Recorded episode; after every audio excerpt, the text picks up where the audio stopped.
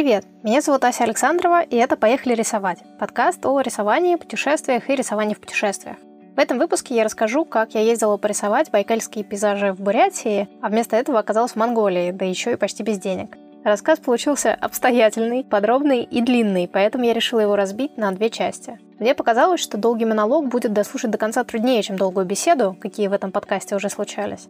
Поэтому в этом выпуске будет начало истории, а продолжение в следующем. Буду очень рада, если после прослушивания вы поделитесь со мной, стоит ли в будущем такие длинные истории делить на части, или все же удобнее, когда все в одном выпуске. Ну и порисуйте хорошенько, пока слушаете. Пролог. Идея поехать в Бурятию возникла довольно спонтанно. Это было примерно так. Я посмотрела на ютубе видос про Тибет, кажется, это был канал «Хочу домой», и подумала, хм, как там красиво, а ведь у нас есть целая буддийская республика, интересно, а как там? То, что я знала о Бурятии на тот момент, это то, что там буддизм и что там готовят вкусные бузы. Это такие штуковины типа хинкали, но их варят на пару, а вместо хвостика наверху как бы наоборот дырочка. Я бы и этого не знала, но когда у нас на Ваське еще была студия «Пора рисовать», рядом на восьмой линии некоторое время работало бурятское кафе. Там готовили традиционную еду, бузы и супчики с бараниной, а еще делали обычные бизнес-ланчи, и это все было просто божественно вкусно, но, к сожалению, они довольно быстро закрылись. В общем, я стала смотреть, как вообще люди попадают в Бурятию, и обнаружила, что если туда лететь, то билеты надо искать до Улан-Удэ. Дальше был очень тупой момент, потому что я посмотрела на карту и увидела, ммм, какой там большой рядом водоем. Оказалось, что это Байкал, на который я в теории тоже когда-нибудь хотела съездить, но почему-то ассоциировала его исключительно с Иркутском, хотя очевидно, что по другую сторону озера тоже что-то должно быть, например, Бурятия. Думаю, уже понятно, что с географией России у меня дела обстоят, мягко говоря, не очень. Следующим поразительным моментом оказалось то, что существуют билеты из Москвы до Улан-Удэ на Победе всего за 6 тысяч рублей. Я ожидала, что это тысяч двадцать в одну сторону. И, по сути, это и было решающим фактором. Я сообщила об идее такой поездки Юрия, моему другу и товарищу по путешествиям, у которого в мае как раз должен был быть отпуск. Он с некоторым таким сомнением уточнил, осознаю ли я, что Бурятия — это не Тибет. Я ответила утвердительно, и мы стали планировать поездку. Да, дело было в 2019 году, и с 28 апреля по 6 мая у нас уже планировался Каспийский скетч-тур. За несколько дней мы с группой художниц должны были проделать путь из аэропорта Махачкалы через кусочек Дагестана с заездом в Дербент, в горную деревню Ханалык и до Баку, который был нашей финальной точкой, чтобы оттуда поездить еще по окрестностям. Идея была в том, чтобы я из Баку после скетч-тура прилетела в Москву, там в аэропорту мы бы встретились с Юрой, прилетевшим туда из Питера, и уже вместе сели в самолет до Улан-Удэ. Маршрут звучит как не очень простой, но в то же время он казался самым рациональным. Детально планировать маршрут по Бурятии я не стала. В скетч-туре был расписан практически каждый час, и я решила, что в Бурятии должно быть место для импровизации. Из фиксированного были только билеты. Мы 8 мая прилетим в Улан-Удэ, а 26 мая улетим из Иркутска. За эти две с половиной недели хотелось поездить вокруг Байкала с восточной и западной стороны, чтобы посмотреть и Бурятию, и Иркутскую область. Сейчас, если хотите следить за моей мыслью, и если у вас география примерно так же, как у меня, советую открыть карту. В общем, идеальным вариантом, как мне виделось, было бы проехать от Улан-Удэ вдоль Байкала на восток, до места, которое называется Усть-Бургузин, кажется, на последний слог ударения. Там, как и по дороге туда, должно быть офигенно красиво. Оттуда, согласно некоторым сайтам, поперек Байкала вроде бы ходит кораблик, то есть можно напрямую переплыть с восточного берега на западный и попасть в Иркутскую область, не объезжая все озеро вокруг. Там можно было бы съездить на знаменитый остров Альхон, несколько дней пожить там, а потом поехать в Иркутск и оттуда уже вернуться домой. Собственно, главным таким моментом, из-за которого я бросила затею планировать эту поездку сколь-нибудь четко, было то, что совершенно невозможно было найти точную информацию про этот корабль. Было ясно, что когда-то он достаточно торжественно начал ходить, потом перестал. Потом то ли начал снова, то ли нет. Было непонятно, как у него с сезонностью, ходит ли он в мае, и цены тоже были непонятны. План «Б» на случай отсутствия корабля был такой — доехать снова, в общем, до этого Усть-Баргузина, как такая финальная точка на востоке, посмотреть на красоты, вернуться в Улан-Удэ и оттуда уже поехать на запад, в сторону Иркутска, завернуть, ну, как бы за угол Байкала, заехать в Варшан, где начинаются горы Саяны, и тоже должно быть очень красиво, а потом уже доехать до Иркутска. Оттуда на остров Альхон, потом обратно в Иркутск и домой.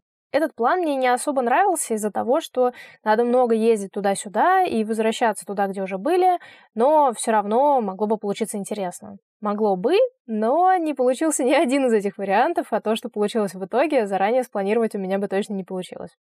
Сейчас расскажу, что я взяла с собой, чтобы порисовать. После одного из мастер-классов у меня осталось довольно много акварельной бумаги фирмы Малевич. Эта бумага довольно неплохого качества, как мне кажется, для скетча, по крайней мере, точно. Она сделана из стопроцентной целлюлозы, но какого-то повышенного качества. Кажется, это называется альфа-целлюлоза.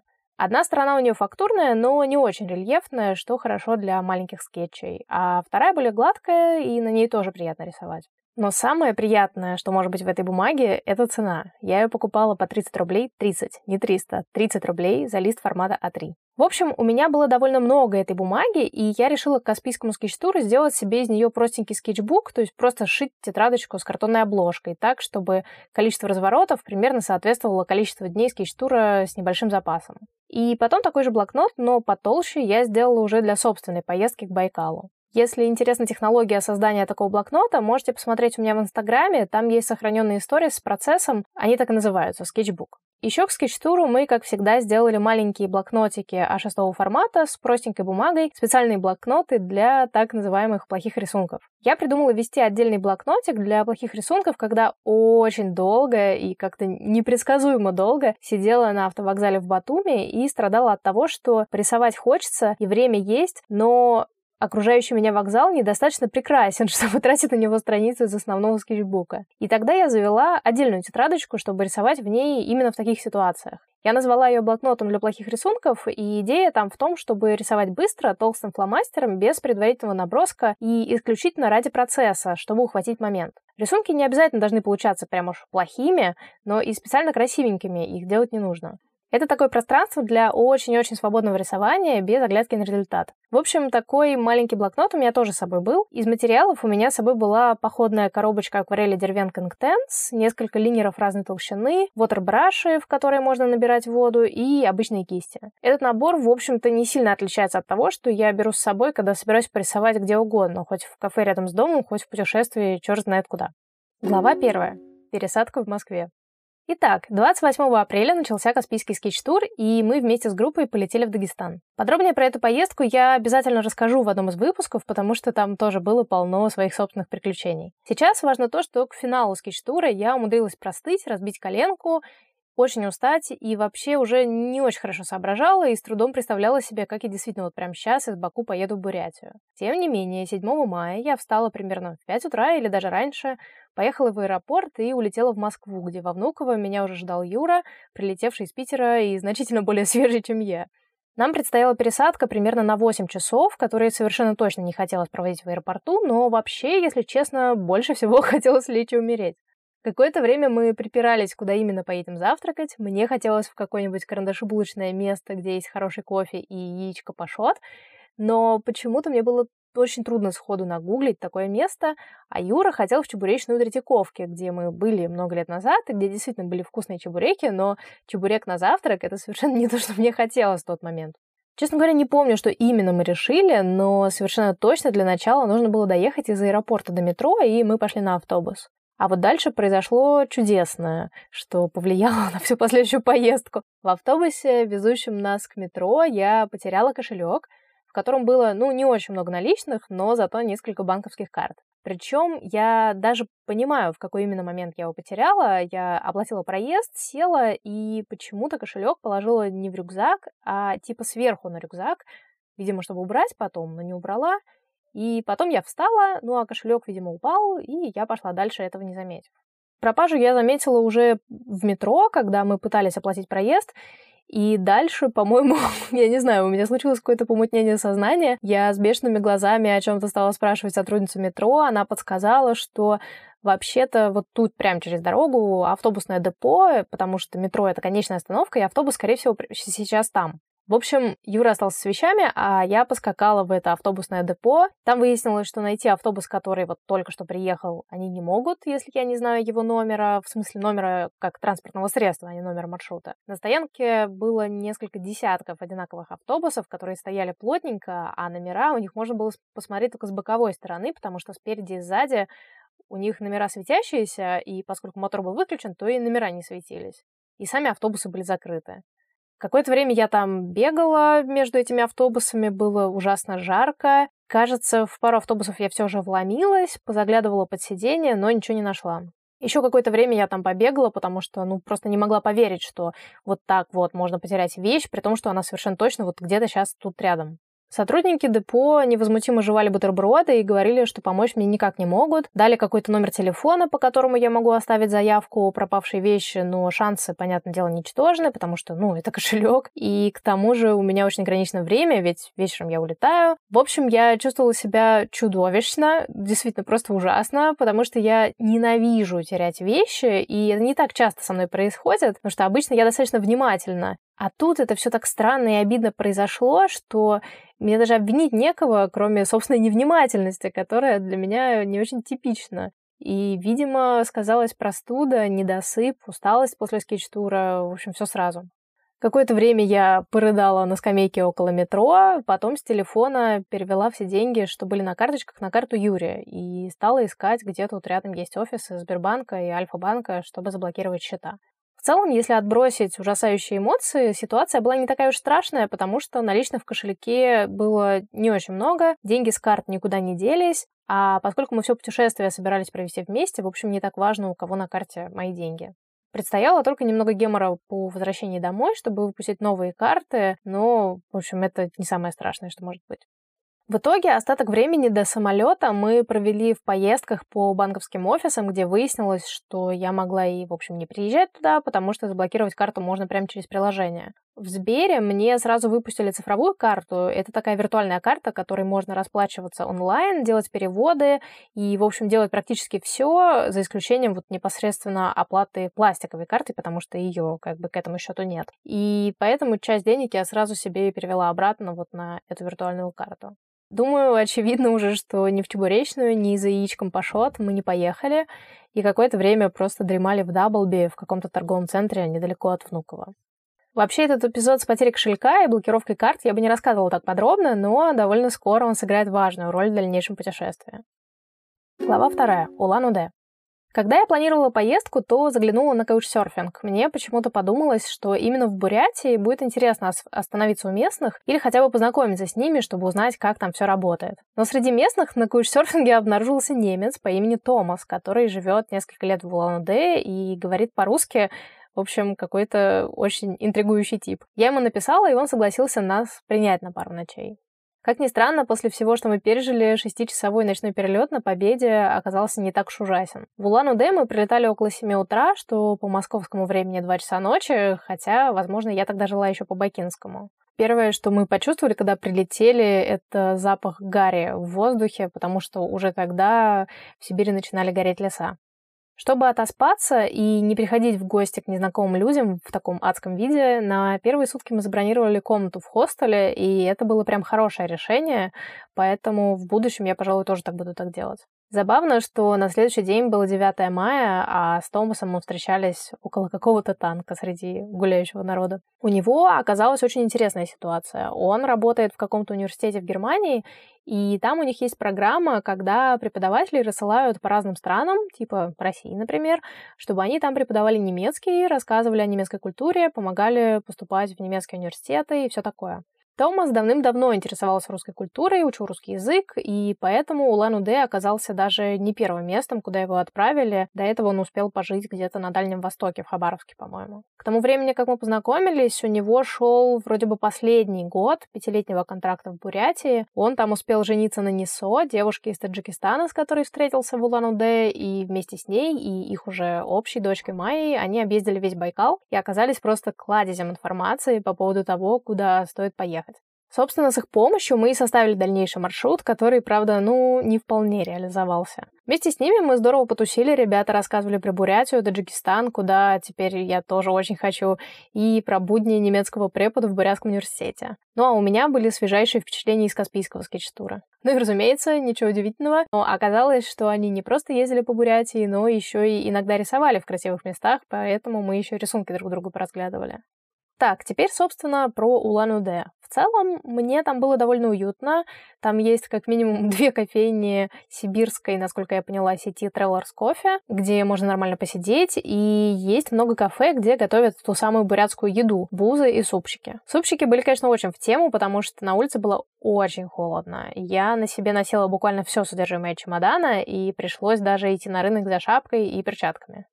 В городе есть пара центральных улиц, где все гуляют, а если буквально шаг в сторону сделать, начинается как будто деревня. Самое офигенное в Улан-Удэ — это старинные деревянные домики с невероятными резными наличниками и прочими деталями. Некоторые из них отреставрированы и содержатся бережно, но большинство, к сожалению, постепенно разрушается, Хотя, как бы кощунственно это, может быть, не звучало, для рисования такие пожарпанные текстуры намного интереснее. Я там решила заполнить разворот скетчбуки коллекцией окон и дверей, что оказалось довольно-таки непросто из-за миллиарда деталей. И в итоге большую часть я просто нафоткала и рисовала по референсам, потому что на улице было просто очень холодно.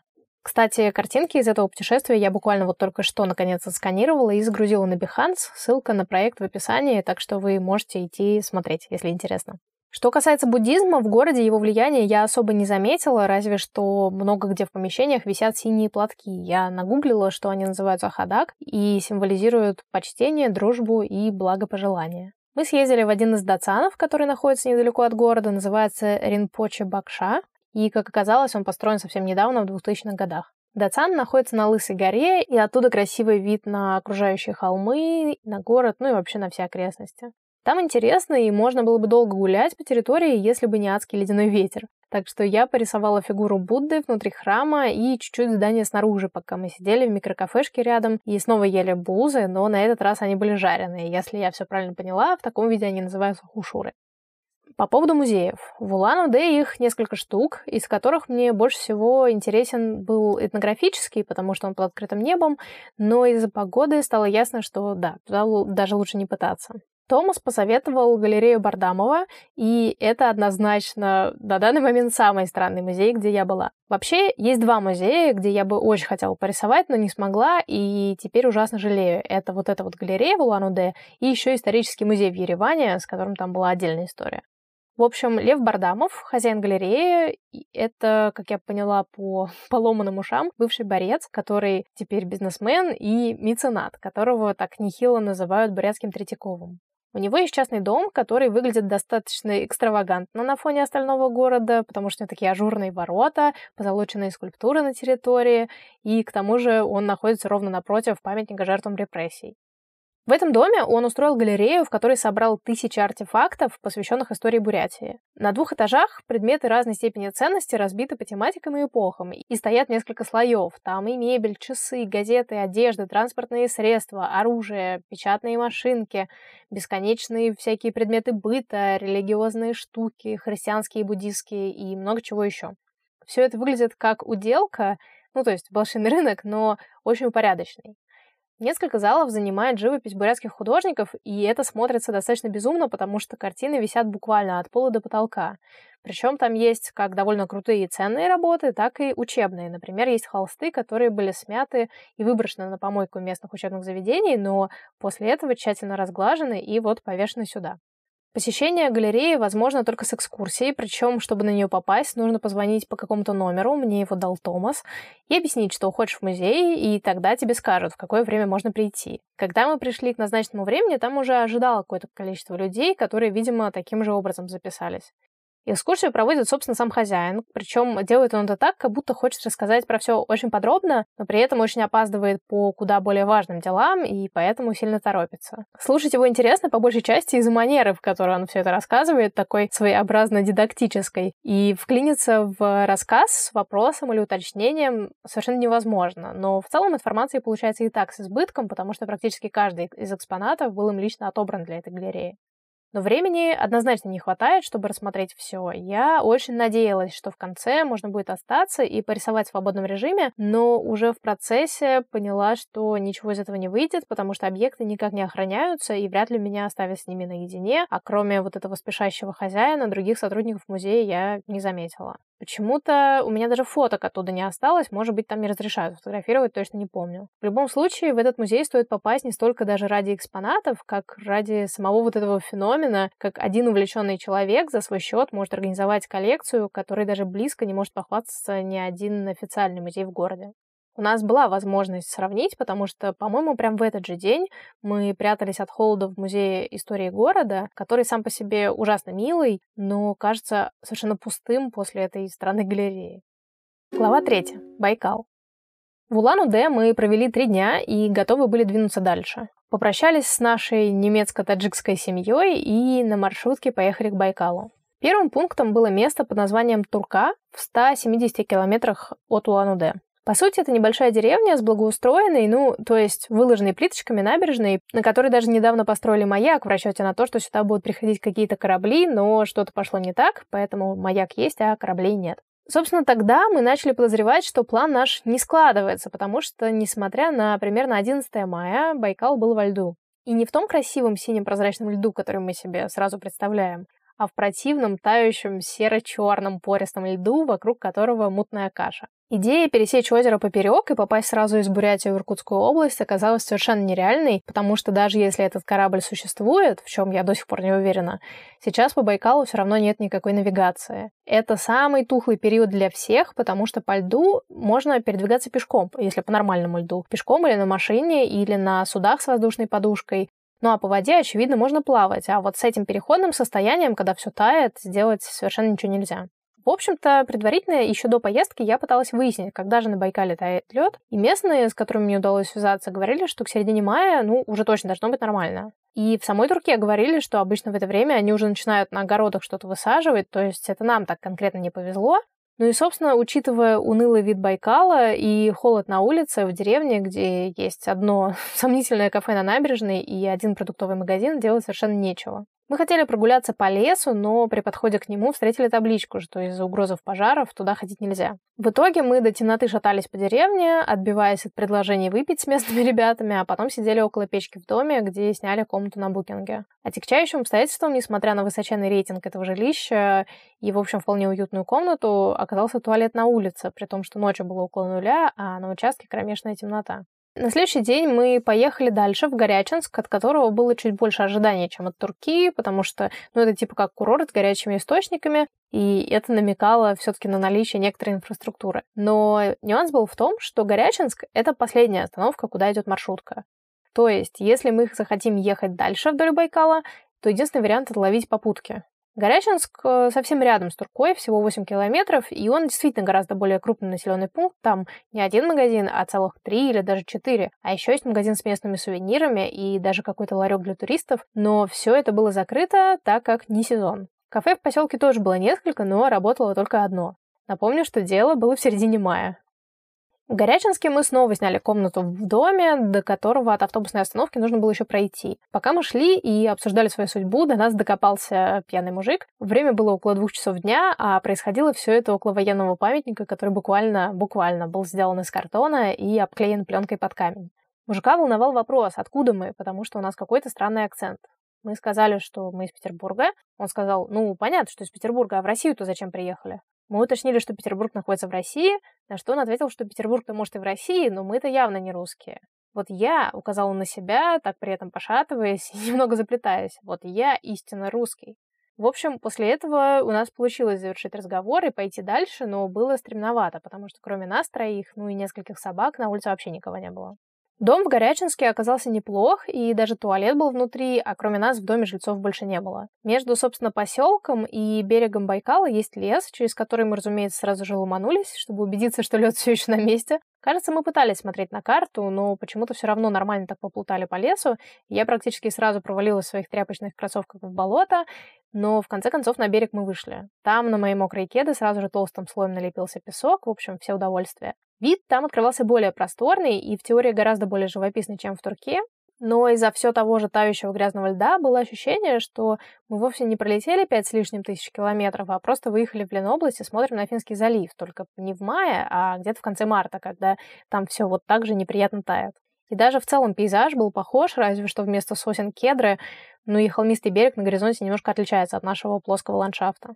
Как ни странно, на берегу было как будто даже теплее, чем в лесу, и получилось немного порисовать останки старой лодки на берегу и весь этот пейзаж в целом. И в том же проекте на Behance эти картинки тоже есть. В Горячинске действительно есть источники, и они, правда, горячие. Мы попробовали эту воду на вкус, оказалась довольно ужасная гадость, но если опустить ноги в ручей, который течет из источника, можно даже согреться, а то и обжечься. Мы погуляли по территории санатория, там все такое советское и довольно милое. Не знаю, как много постояльцев там бывает летом, но на тот момент большая часть населения представляли собой бегающие вокруг нас черные щенки. Столовая, тем не менее, работала, но поесть нам в ней не разрешили. Надо сказать, что в Бурятии мы рассчитывали поесть рыбу. Мы, как и все, были наслышаны про байкальского омуля, ну и вообще нам казалось, что рядом с озером точно должна быть классная рыба. Но единственный прилавок, где бы продавали соленую или копченую рыбу, нам встретился только по пути из Улан-Удэ в Турку. Там была такая маленькая остановочка, где пассажиры маршрутки могли сходить в туалет, и там же продавали рыбу. Ну и мы подумали, а, ну отлично, значит, дальше будет еще больше. Но нет. Дальше мы не встретили рыбы прям совсем. На наши вопросы местные сказали, мол, ну вы чё, мы сами этого омуля в глаза давным-давно не видели. Отлов на чем-нибудь, кроме обычной маленькой лодки, запрещен, а то, что ловят промышленно, продают явно где-то в других местах. Да и в целом тающий Байкал плохо и для рыболовов в том числе, потому что плавать там невозможно, а буриться в лед уже ну, нет смысла, потому что лед уплывает. Поэтому питались мы в этом единственном открытом кафе, и, честно говоря, к тому моменту бузы мне уже порядком надоели. Ну и готовили дома макароны с тушенкой, потому что особо ничего в местных магазинах, кстати, достаточно дорогих, было не купить. В общем, момент был критический. На улице холодно, я все еще болею, Байкал во льду, в лесу сыро, нормальной обуви нет.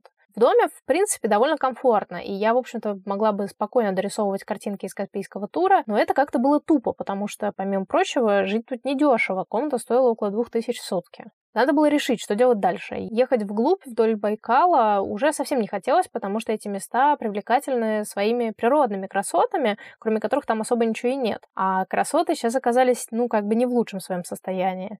Тем более, что ехать туда можно только на попутках, а значит, есть риск застрять там среди непонятно чего. Ехать обратно в Улан-Удэ казалось более осмысленным, потому что, ну, в городе всегда можно найти себе занятие, но в целом мы его уже исходили вдоль и поперек. Ехать в Иркутск, откуда, в конце концов, мы должны были лететь домой, тоже не хотелось, потому что там пришлось бы сидеть, ну, целых две недели. Но критично даже было не это, а то, что в этот самый момент вокруг Иркутска страшно горели леса, и сам город был затянут дымом. В общем, если выражаться поэтически, мы буквально оказались между льдом и пламенем. Я помню, как сидела на кухне, смотрела на карту и осознавала, что вот я в центре России, и отсюда все очень далеко. Довольно необычное чувство для человека из Петербурга. И Юр тогда сказал, поехали куда-нибудь на юг, где потеплее. А я говорю, так южнее уже только Монголия.